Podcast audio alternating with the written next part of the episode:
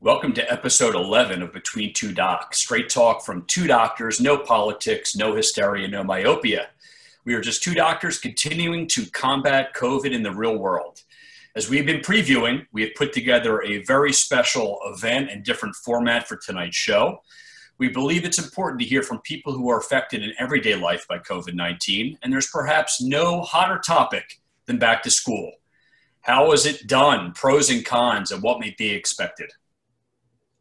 And, and certainly something that's been uh, on everyone's mind uh, who either has school-age children or they work in education. Um, we've already seen some variations on how this has worked in parts of the country where school has started to return. Uh, schools are doing their rollout of uh, you know, academic year twenty twenty, twenty twenty-one. Um, we're very proud that our guests uh, cover a, a wide spectrum ranging from kindergarten up to high school. Uh, in terms of teaching disciplines, so we're going to get a wide array of input and how things look different. Uh, we spoke to these four educators and we got to hear from them uh, directly on the challenges and innovations uh, that they face uh, as we enter this new school year. So happy to have them.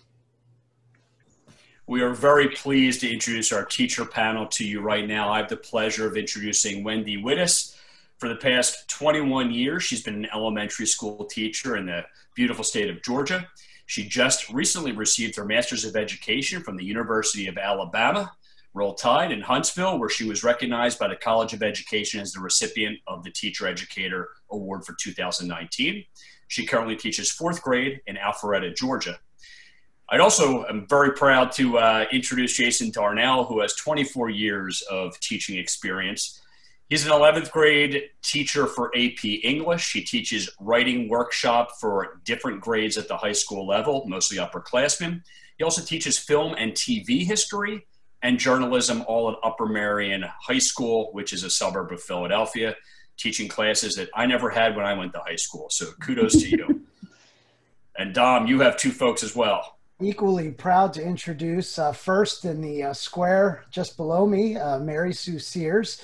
Um, she is uh, nationally uh, board certified in early childhood literacy and uh, is currently teaching uh, grades uh, K through four in um, special education. Uh, she has a total of twenty-five years of teaching experience, currently working um, in the uh, Philadelphia School District, I believe. Is that correct, Mary Sue? Large urban school district. Great. Okay. And um, we also uh, have down to, um, let's see, this would be, it's like Hollywood Squares. Uh, down to my, uh, my lower right here is uh, Mister Craig Couture, uh, who uh, actually started off his uh, career before teaching um, in professional uh, sports, working with um, the Cleveland Indians and their affiliates, and then went back and got a master's degree in education. Um, and currently is teaching for the last ten years uh, a, as a business teacher at the Shalmont High School in Schenectady, New York. Um, so in total, we have uh, spanning the grades from kindergarten through high school uh, here with us uh, tonight. And um, we're going to dive right into the panel uh, questions. Um, so the first question, and this one is, um, you know, we could we could get answers from the group because we're all from different areas. Um, what plan has your school district adopted? Is, is it a, a hybrid plan, all virtual, all in school? Uh, and if it is virtual, is it a synchronous or asynchronous uh, arrangement? So why don't we start first with uh, Wendy with that one? Sure. So um, I've actually been back in school since August third. And um, just been in teacher planning, but our school district has opted to do all virtual starting August seventeenth. And uh, it's a combination of synchronous and asynchronous teaching. Okay. Craig, you want to answer that one next up in New York there? Sure. Um, we're, my school district is doing uh, K through six is actually going back full schedule. Um, and our middle school and high schoolers.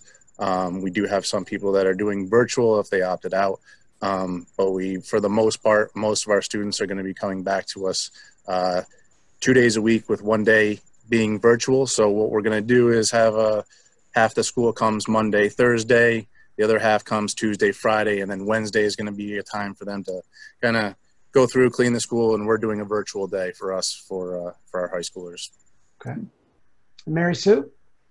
So um, our school district first started out with a hybrid, and um, after several town hall meetings, they have opted to do virtual for K through twelve, and we will be synchronous and asynchronous as well. Okay. And Jason. Yeah. Yeah. So uh, Upper Merion has decided uh, very recently, uh, as in the last couple weeks, to go all virtual, synchronous and asynchronous. Um, up until a couple weeks ago, Upper Merion was planning to go back full time, everybody, K through twelve. Um, and so this was a bit of a, a one eighty, um, but we're uh, currently working on, we just, just today received a schedule for what that day will look like. Um, and so we're in full speed ahead, all virtual, synchronous, a, asynchronous mode as of today. So if my math is correct, we have three virtuals and one heading back, Craig, and that would be you. Uh, so this question is going to be directed to you. Um, do you feel safe going back into school with kids in your classroom? Um, I do, for the most part. I mean, I think they're trying to take as many precautions as possible. We're lucky up here in upstate New York. We don't have um, a, a huge positivity rate. Um, we're, we're only about one percent right now, um, and in most of the surrounding counties. Um, so I do feel fairly safe. Um, I do have a medical condition that, um, you know, kind of is precluding me from the classroom. Um, so they've already come up with an idea um, that I found out just a couple hours ago, that I'm going to be in the school with all the other students, um, but I'll have my own room. Um, I think can, we'll try to work out that um, as we go along. I do seventy percent of my classes are distance learning, which means I have my own students in my room.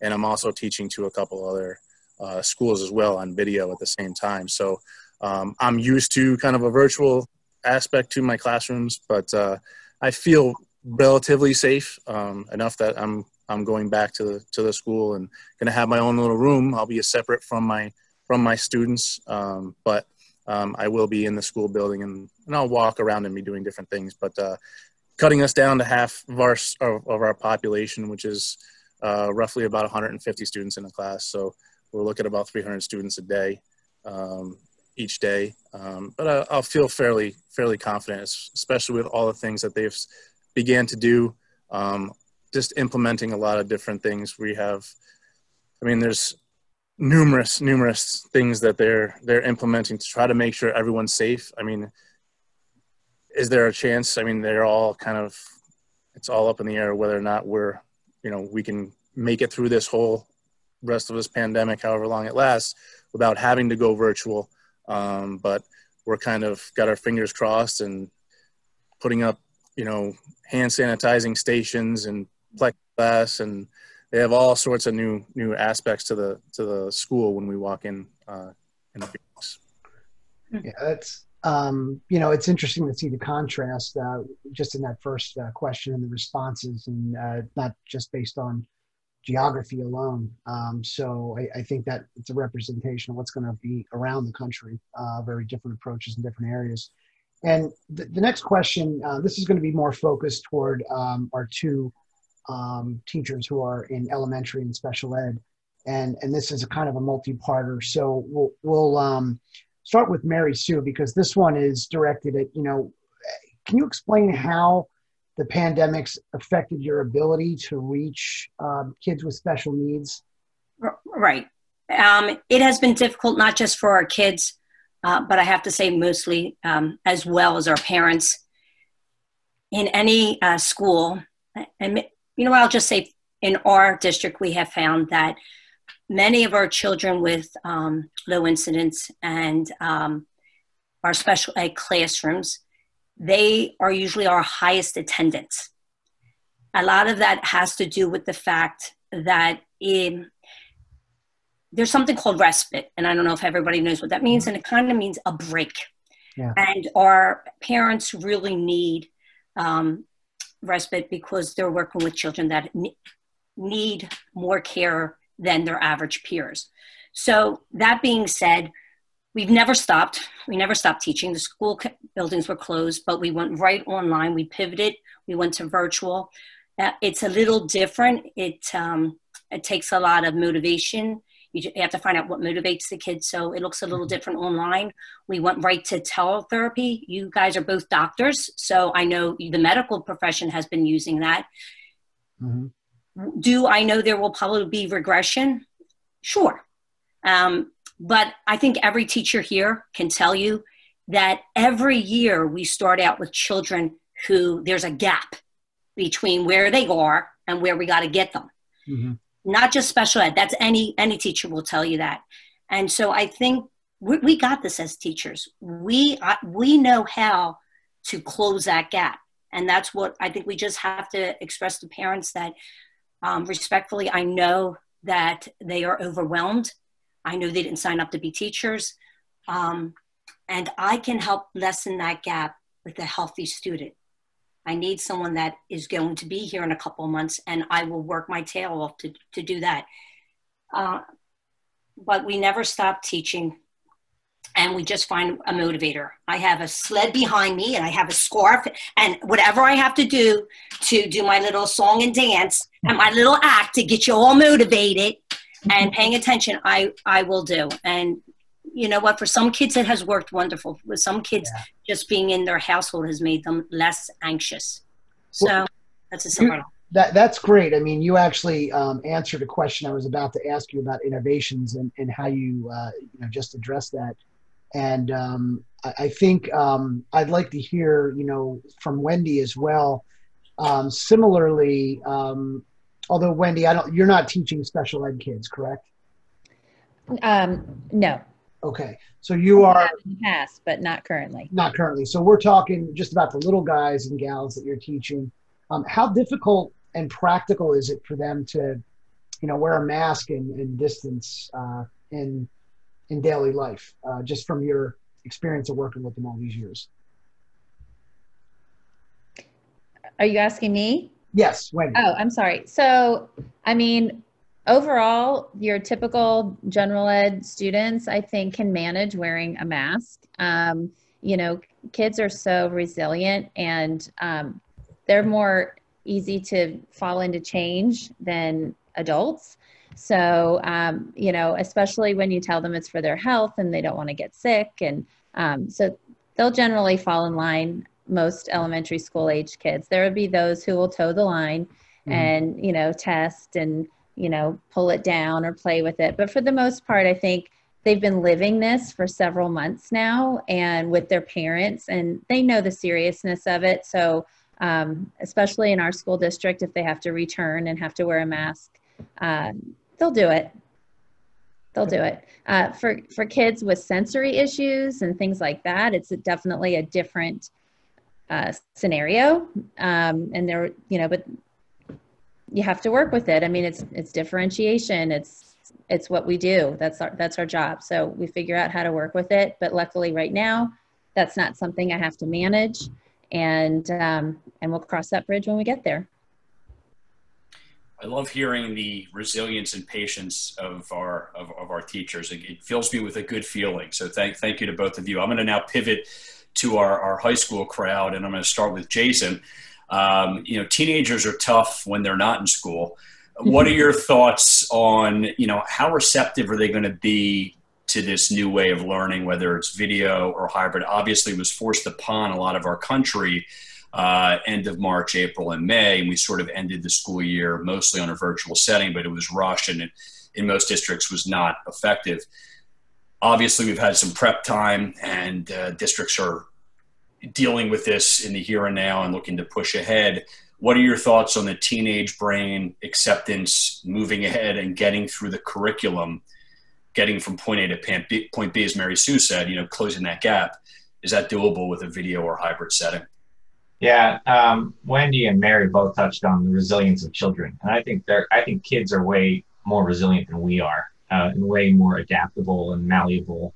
Um, And I, I live with a teenager, and, and he's he's tough, uh, tough but um, the And you touched on a point I was going to make too. The end of the year was a, was a, a disaster for everybody. And I think I might speak for the other teachers in the room when I say that we, we sort of kept waiting for some, some, some light, some, hey, maybe we might go back, but it just sort of ended and we never got started. I feel like we never got started in a real robust virtual program. Resources just weren't there just because they weren't. We, no one knew what was happening. Now that we have a run up and we have access to um, administrators uh, who, who can get us things we need. In fact, at um, the board meeting the other night for Upper Merion, it came up that um, possibly to get teachers into the building to, to remote teach from their classrooms. Um, but there's technological needs like, you know, down, downstreaming all of those students into a building is a technical problem. And so there's all that coming out early enough now allows us to respond to those things. But teenagers themselves, um, I think, will adapt somehow. I think starting all virtual, um, if, if we're going to do any kind of model, starting this way and then and building back towards a, an in-person kind of model is much better, at least because I know that I, I I'm probably speaking for the other teachers in the room, but again, none of us have done this before. Right. This is brand new. And so we're figuring this out. We, we got it. We're going to make it work. We're going to figure out the best way. And as far as like getting through curriculum or um, articulating content and getting students to respond to that content, um, I think the biggest problem we face for the teenage population is engagement. Um, how do we engage them from across this digital gap? How do I get to you? You're one of, Dom said it, you're one of a Hollywood square on my screen for an hour a day, which is great. That's better than nothing. But, but how do I get you engaged? And then on those asynchronous days, you know, there's that pressure on the parent to motivate the teen, and it's hard enough for us to do it. I think the teenagers will rise to the occasion because I think there's there's going to be that collective understanding of this is how it is, this is how it's going to be. And I just, I won't say names or whatever, but I know that there are a number of kids that when they heard we could possibly be going back, they were a little upset. And, and that's an objective observation. The kids were like, oh no, we're going back? Oh no, we're going to get sick. And we can, as adults, explain that away or not explain it away, but it's, it's a real kind of a fear. But I think teenagers are going to be okay, because we as teachers, we as professional educators, we have to find a way to make sure that they are and that they're engaged. And I believe we can. I believe we can. And I would say, if I may, um, I had to call all of my parents and students in the last couple of days just to connect with them. We're having a virtual sneak peek tomorrow. And, um, you know, all the parents have asked, well, what's this going to look like? And how are you going to, you know, my child's in advanced math and my child's in accelerated reading. How are you going to meet their needs?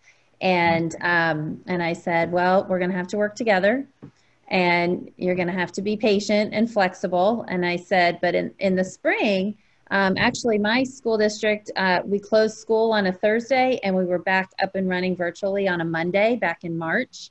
And, um, and it was like full steam ahead. Uh, we did only focus at the elementary level on reading, writing, and math.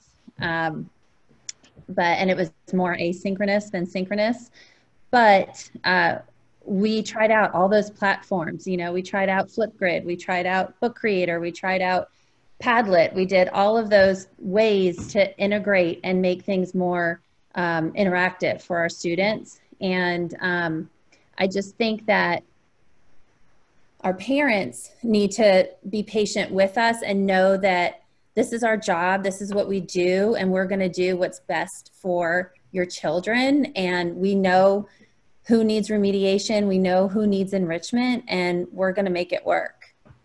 Yeah. I think many of this is, see, you're talking to all veteran teachers here. So many of what we're saying is how we get ready for the new school year anyway. The one thing we have is we work with a new population every year. We always have to motivate. We always have to catch their attention. The thing I'm, I'm concerned about, and I'm, I'm glad Our school district did not get up and start it right away, but we are a large, large school district, and our children did not have the um, technology at home. We had a great grant provided to us. Um, they were given free internet. That's the stuff that I can, we can work on. We have a school district that's also providing us with curriculum. It's just the safety. I know we want to think that um, kids will rise to the occasion. We hope that's our job. Our job is to think they're always going to rise to the occasion. When I can't get my adult children to separate six feet, I don't know how I'm going to do five-year-olds. Fair statement. Fair, very fair. And Craig, my question to you along the high school lines is, you know, you're a business teacher, and, you know, when I took business, it was a textbook. I would imagine now it's a lot of small groups and maybe a little real world experience and seeing how, how business works. How are you going to modify? I mean, do you have the leeway to modify your curriculum so you can get the subjects taught? Will you be able to do it in a virtual setting in the same way that you can do it, you know, when you separate your kids into make a business plan, let's get a business model? Is it an easy pivot for you, or are there going to be challenges, and are, can you overcome them? And I'm sure you can. You're uh, muted there, Craig. Yeah, there's there's there's definitely going to be some challenges. I mean, there's no there's no two ways around it. I'm I'm very lucky in that my school district is, um, you know, very technologically savvy. I mean, when we when we stopped in March, it was it was you know, flip to virtual. We have our Schoology program that we use for grading. Um, that all had video capabilities to it. Um, it allowed us to record, you know, our sessions as well. So if students sick, didn't make it, whatever, they could go back and watch them. So, um, and again, I'm, I do seventy percent of my classes um, are distance learning to begin with. Um, so I have my classroom with my students in here, and I may have one or two other uh, classrooms from around New York State that are, Uh, kind of, it's virtual learning with, uh, you know, a teaching assistant usually with them. Um, so um, I've already had some practice, so to speak, in, in doing a lot of this stuff. Um, the hardest thing for me, um, being an elective, the students for, for business, either they have an interest in business or the students want to take the class because they know me and they've had me for other classes, um, is that I usually have some sort of bond with them. We usually be able to talk, you know, within the classroom, and, and, you know, just have some sort of social connection there. The difficult thing is, um, you know, even just starting out, I know I'll be in, in my school building. I just won't be with my students. Um, the hardest thing is going to be for me, I'm going to be close to them, but I'm not really talking with them or, you know, having that interaction. Um, it'll be interesting to see for me. Um, people are probably still going to seek me out, and, and knowing that I'm in the building with questions or, you know, uh, homework and whatever it might be. Um, so that'll be interesting. But uh, I think, you know, the hardest thing for me as a teacher, I'm so social, and my classroom is so based around, you know, my relationships with my students. The hardest thing I had in the spring, and the hardest thing I'm going to have come uh, in a few weeks when we start back up, is just creating that bond that I have with them and trying to build upon that bond as, as the school year goes on. So I'm hoping that we can still, with all this practice being on here, um, I can, you know, create that bond and, and get them motivated. As Mary Sue was saying, it's just, there's something about being in the classroom that you, these kids that might not be as motivated, you can motivate them. Um, you know, whatever it is, you can, you can figure it out. It's a lot harder to figure out that motivation from a virtual standpoint. So um, I might have to get some pointers from, from Mary about how to motivate some students, because I did have some, some students who weren't that motivated in the spring. And uh, that's really what's been on my mind all summer, is knowing that, um, you know, we might not go, we might not go back, but now that we've decided that we are, you know, we also have the possibility of, of, you know, at some point going virtual once we start, mm-hmm. um, you know, what seems like inevitability of having some cases within the school district. We'll have some downtime or even some time when we're going virtual. So um, we kind of have to be ready for, for everything. You know, even though I'm going back into school, my students are going to be there. We have to be ready for, to go virtual at any time. Yeah. And, and that's a, a good um, segue, I think, into the next question, which is, um, and, and we'll spread this around the group, is uh, although three of you right now are going to be predominantly uh, virtual, um, we're looking ahead at there's going to be a point in time when, when things are changing and there's some gradual return like you're seeing in, in what Craig's uh, school district is doing. How, how do you feel that your school or school district is prepared for, um, you know, changes, different contingencies, such as, you know, multiple students testing positive uh, or teachers testing positive, or, you know, the need to have extended quarantine, those type of things? Wendy, I think you're in the thick of this, right? So I, yes, I am in the thick of this. Um, and I am in a very large school district just outside of Atlanta. And um, we have ninety-three thousand students, one hundred twenty schools, um, large, large district. Um, and we actually have a matrix that was sent out to us, I guess it was back in June, um, where it kind of did the low, moderate, severe levels, and depending on how many people uh, were testing positive, it was on site, if it was clusters, uh, depended on how long we would be out of the school, or if they would shut down a region, or if they would shut it down for days. Um, now the latest information that I just heard today, actually, um, our superintendent announced that he wants to start phase one of our reopening after Labor Day, and it's very, very minimal, but I think it's very well thought out, um, that starting September eighth, he has it segmented by age group, where um, if you are preschool, um, pre-K through second grade, you're going to go back for ninety minutes one time a week. Uh, if you're special ed, you're going to go back one hundred eighty minutes one time a week. And then if you're third through twelfth grade, you can go back one-on-one with an appointment. And there's no dates or length on length on how long that would at, that would um, last, but then it gradually increases for phase two, phase three, phase four, eventually going back to face-to-face. Um, but our superintendent has really stuck to, stuck his ground, and um, you know, really has stuck to the science and the data, and um, you know, is is looking at the number of cases per one hundred thousand, and you know, he's he's confident. You know, we have a lot more people wearing masks around here now. Um, people are really taking it seriously, and we're, we're trying to get that curve back in the right direction. Wendy, uh, Wendy, can I ask you a question? Uh, you've said that a couple times, they're wearing masks a lot, and I, I'm I'm honestly saying that most I've seen a kid wear a mask is an hour, because we've been in a place for an hour. Mm-hmm. Um, and I'm thinking of businesses and doctor's offices where you can't have more than two people in there. They come out to your car. Mm-hmm. I'm, I'm thinking we got fifteen kids for seven hours with mask on in like a conference room. Are we asking any of our businesses to do that? That that's my concern. We have two hundred thousand students we, mm-hmm. uh, we serve.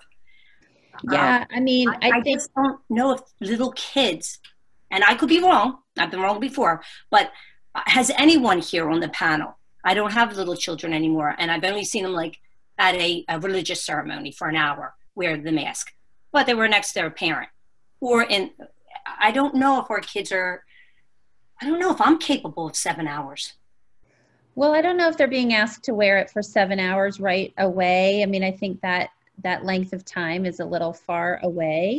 So um, take the mask off inside? No, I mean, they, when, they, when they're phasing back in, they're only coming in for short periods of time. Oh, okay. It's like ninety minutes, one hundred eighty minutes at a time. So, um, you know, pretty reasonable. I mean, I'm even noticing at the grocery stores and, and businesses and things around here that parents and kids are masked, are masked up. Um, it, it's tricky, though. I, I hear you, Mary. Like, you know. I, I, listen, I think this is all, I'm, I'm looking for our medical people Um, for some answers about how how wise is this? We weren't we weren't going back. We were going back. The kids are going back, and I think, Craig, this is you. They're going back those two days, full days. Yeah, Am I going, Craig? Back, yeah, we're going. Well, the height that's just middle school through high school's full day, full days. Our kindergarten through six is every day, full time. Um, and again, and, you know, New York, we're all been wearing masks for months. Um, it was mandated a long time ago. Um, and it's hard for the seven-year-old to keep a mask on for a long period of time. Um, we'll go out and he'll, he'll do it because we talk about it and we, we, you know, recognize how serious it is, especially um, in our household um, with myself. Mm-hmm. um, so we do it, but I have a hard time.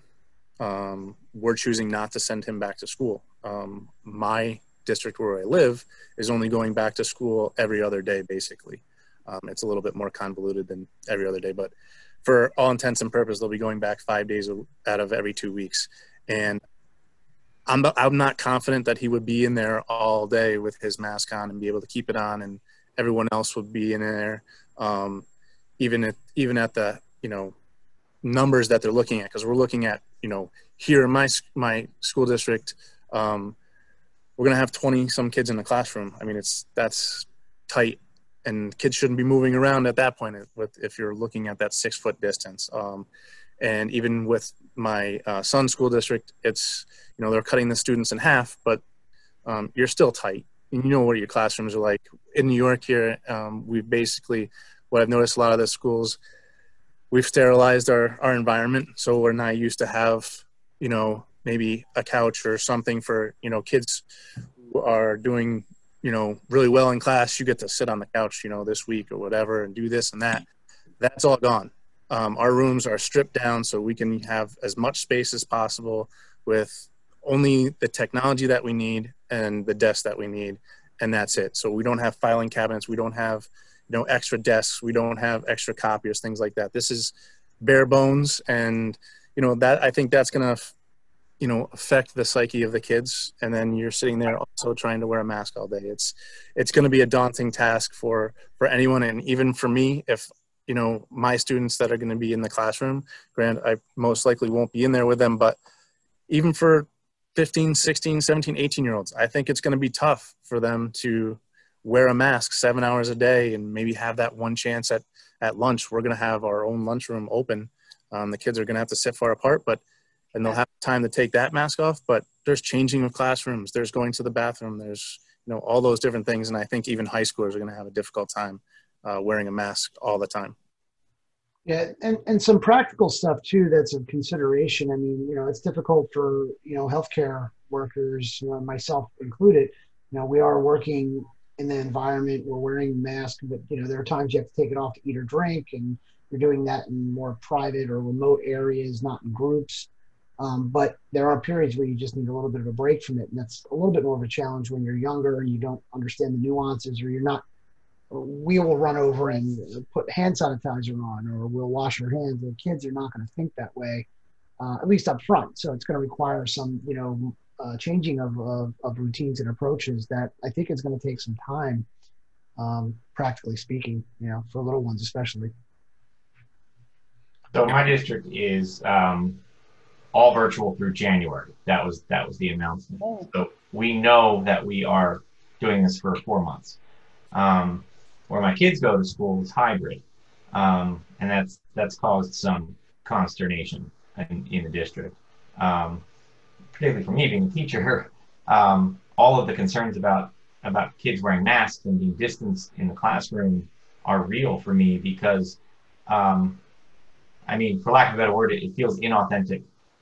Um, I know my classroom is dynamic. It's it's it's A P lit or A P language, and it's literature, and and the kids never sit in the same group twice a day, you know, twice in a row. It's it, it's flexible seating. We move all around. We get out of the classroom. We like the, so none of the, the sitting sitting fifteen kids in little in little cubicles basically in classroom with masks. To me, I feel does a little bit more of a disservice to the engagement process. Right. Um, I'm just sitting here with the with the six of us here, and I can see all your faces. I can tell when you're smiling, and, and there, that makes a huge difference. And articulating who you are and, and what you think, um, full face uh, with eye contact, um, and, and being able to do this, I think makes a little bit more sense. Um, at the same time, I'm sending my kids to the hybrid option in person because the virtual option is not being run by the teachers in the district. Um, and And I don't want that at all. I want my kids to know their teachers. Um, and I think the engagement starts with us. And I think, Craig, I think you said we're we are we're teachers because we love human beings and we love interaction. We love the social piece of it, not for ourselves, but because um, at the end of the day, that's what we're bringing to children. You know, like we're we're problem solving how to be human every single day, um, and and and algebra and and Spanish and and business class and everything. Every it's all important. That academia is important, but we problem solve how to be human beings every single day, and we're we're we're doing it in a in a in a real unique way now, and it, and it's exciting. Um, but the the anxiety that we all feel, parents, teachers, kids, um, is very real. Um, because we, we, we simply don't know what it's going to look like. Uh, but I do, but I do think that that engagement part is the most important part, and putting kids in a, in a classroom, um, or in a virtual space with their actual teachers, I think is the most important part of this. Yeah. You, you bring up a good point, because a lot of in-person teaching is very spontaneous. Yeah. Um, things happen in the classroom that you don't realize are going to come out of your lesson. And those right. are those great teaching moments. And um, the virtual kind of takes that part away to a point. And, um, I, you know, I don't know if, if the parents out there realize like how much harder it is to plan for a virtual lesson than it is for an in-person lesson. Um, because we're taking what we would do in person where there's that interaction, and we have to create something that's going to be interactive through something that's very passive. So, um, you know, it just every, you know, a worksheet. Well, I'm not going to do a worksheet on the computer. I have to figure out how that's going to become interactive for the kids. Am I going to put it, you know, in Jamboard on Google, and we're going to interact, or am I going to load it in Teams and, you know, make it a conversational thing? Like there's so many different platforms, and that's what goes through a teacher's mind is like, well, which, which platform is going to work best for my students? Which one is going to provide the least amount of clicks to allow them to get there? You know, um, the more clicks, the harder it is for them to, to access. And, Um, and then what about assessment and tests and things like that? So, you know, there's just, there's so much that goes into this virtual piece, where I know on the computer, if you're on the other side and you're watching the teacher talk, the, you know, it's very easy to say, oh, that's so easy. Yes. You know, we can do right. that. Even if you're playing a game like Kahoot or a quizzes or something, like planning has gone into what those questions are that, that you're producing in the game. So there's just, there is a lot of planning that goes into the virtual. Not that there's not planning for in-person, but it's just a different, completely different scenario. Well, it, it heightens this, the awareness that you have of, of having to truly engage the kids, because every one of us can sing and dance on up in front of that room, and, and we can walk around with the kids and be who we are and get them learning. Um, and Flipgrid works for some kids and it doesn't work for others. I, like I, I personally don't, I don't like to do Flipgrids, but a lot of my kids do. Mm-hmm. So, you know, that's one example. But um, but it almost seems to me, and I had this thought the other day, and it, um, like when, when, when you can't engage with the children the way that you normally do physically in a space, fifteen kids in a room with masks sitting six feet apart, it's almost like an in-person Zoom. Like, yeah. I, I, I can't get near you. I can't ask you to move. You can't really like manipulate these objects that I'm handing to you without sanitizing your hand. And so that that's where the, the virtual piece is sold to me now, and I'm all in on it, because it just, it, it offers, like Wendy points out, all these different levels of engagement that we got to plan your, you know, plan your, your brains out on. But at least it's not, I don't know. I just, I, I, know, right, we haven't put the emotion to it, but I feel sad thinking about a kid sitting in a class by himself in his little six-foot bubble. Mm-hmm.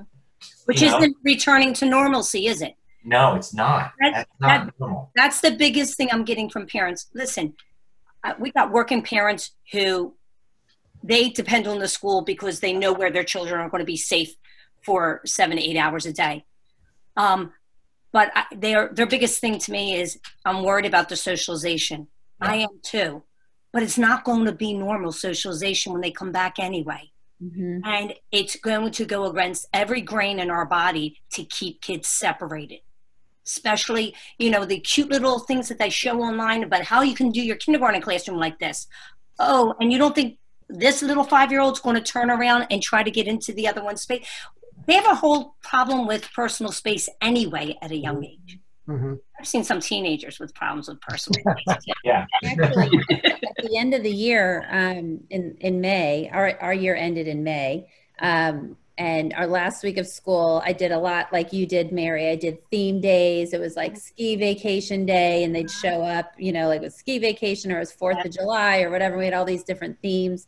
Whatever. And um, one of the kids said, Miz Wittes, will you just, because we're not going to be able to go to camp and like see each other, will you just meet with us every day, you oh. know, next week when school's out? And um, I said, well, you know, I can't meet with you every day, but I'll meet with you once a week for an hour. And so through the whole summer, I went with them once a week for an hour. Wow. And um, this is teaching. And yeah. And like I had six to eight kids. I had twenty-five kids in my class. So I had six to eight kids every week that logged in, and we just talked. I mean, I didn't have anything planned. I didn't do anything. And they just showed up. They were so happy to see each other. And they were so happy to, um, if someone new joined, you know, they were just, that was great social socialization for them, because they were asking questions and they had to get to know one another. And it wasn't necessarily their friend group who was joining. And it was great. It was so great for me. And um, it was awesome for them. And I'm just, I felt closer to them through that experience than if we had been in person. I wouldn't have had that. So. And that segues, you know, I think really nicely into our final question, probably the most important question that we have. Um, you know, we've, the, the voices that we've heard throughout all of this is we've heard the school boards, we've heard the superintendents, uh, we've heard the parents, and a lot of these groups are very animated online, either one side or the other, but we haven't heard from the students or the kids, and we definitely haven't heard much from the teachers. So that's why I think this forum has been so great to get for compassionate, kind human beings who love what they do. What message, and I want to go around to all of you, do you have for the parents? If you guys can give, you know, a two to three sentence, you know, this is, this is my thought, and bear with us, and we're doing our best, and we love your kids. You know, what, what, where, where do you all stand? Is what should the parents know throughout all this? Well, I don't want to lose sight of the importance of education and the importance of humanity here, and I think we are. I'll go, I'll go first. Yeah, go, Jason. Yeah. Yeah, I didn't know if you were going to call on somebody. Yeah, you know what? You're you're all, all being good students waiting to be called. You're all great. Yeah. No, I I think the message I want parents to hear from from us teachers is that we we've got this. We're we're your kids are going to be taken care of. Uh, we know that it's hard to be at home with the kids with the asynchronous learning. I get it. Uh, I've got kids. It's hard for me. I'm a teacher. I've been a teacher for a quarter of a century. It's hard for me. Um, But, well, we need to be together on this. Um, we need to be partners. Um, this is unprecedented. No one's ever had to do this before. Uh, we have, we're blessed with technology. We're blessed with the resources to be able to do this. Um, you know, and, and, you know, kids who don't have access or are able to, thanks to angels helping out. But, Um, but yeah, we, we've got this, you know, we're, we're working really hard as teachers to do something we've never done before. Uh, but like Mary said earlier, like, we do that every year. we yeah. do it every year to teach. And this is just a different way of doing it. Um, you know, and so thankfully we have the means to be able to connect with and engage with kids. Um, as long as uh, the parents and, and the teachers and the students are all bought in to whatever this is, whether it's hybrid, whether it's, whether it's all virtual, whatever.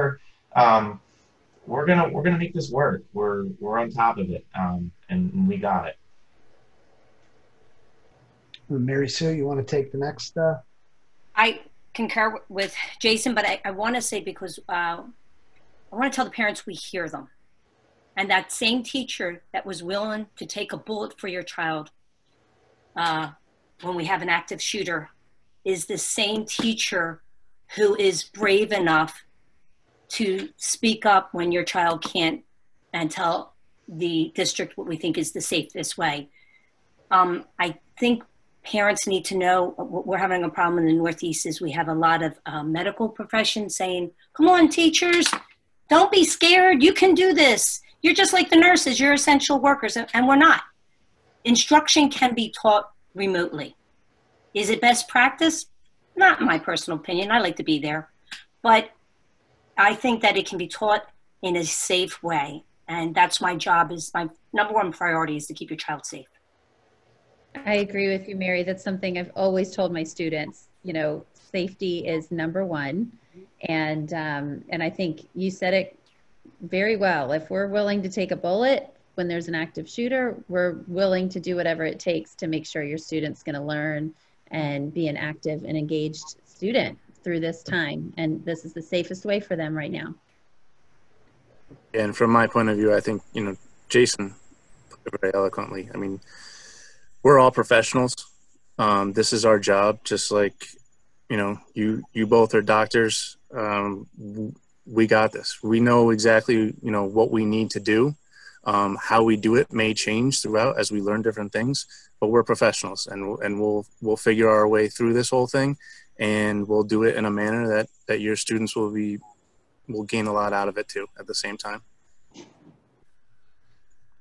Yeah, I think um, this has been tremendously um, not only reinforcing, I mean, I've always known that I am who I am today uh, because of the teachers that I had in grade school and high school and beyond. And um, it's so refreshing and rewarding to hear this perspective that you've all provided in these very uncertain times. Uh, like Mary said, you know, you're, you might be frontline, but you're not frontline healthcare workers, and this is not necessarily your wheelhouse.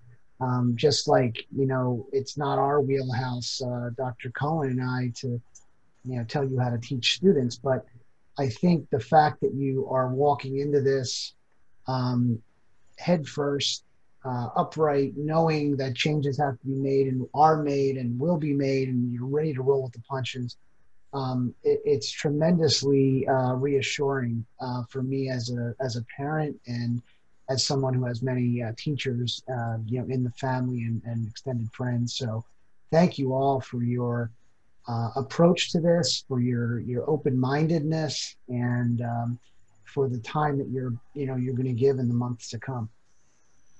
Thank you. Our pleasure. Yeah, yeah, great meeting uh, most of you. I've known a couple of you for a long time, but echoing Doctor Valentino, you guys are the are the the, the glue of of society, and uh, teachers often don't get enough credit. And Uh, health aside, safety aside, you are a part of all of us. We all remember the teachers that we had along the way that helped to mold us to who we are, and we can name them all. And you four seem like they would be four people I would count on my list of people who helped to mold me as well. So appreciate you coming on, appreciate your your your honesty and your candor, and appreciate really just the compassion that just oozes out of all of you, that just shows that you really almost love my kid as much as I do. And it depends on the day. It might be more on some days. So thank you for all that you do. And uh, I hope to get this message out, and we get to see the, the humanity behind teachers that often gets missed in a lot of the debates that are going on currently. Well, thank you to both of you for what you've done during this pandemic to just add humor and add facts and just keep it real, and um, just help educate everyone out there who's seeing so much in the news that is accurate, is not accurate, and um, just keeping it real. So thank you for what both of you are doing.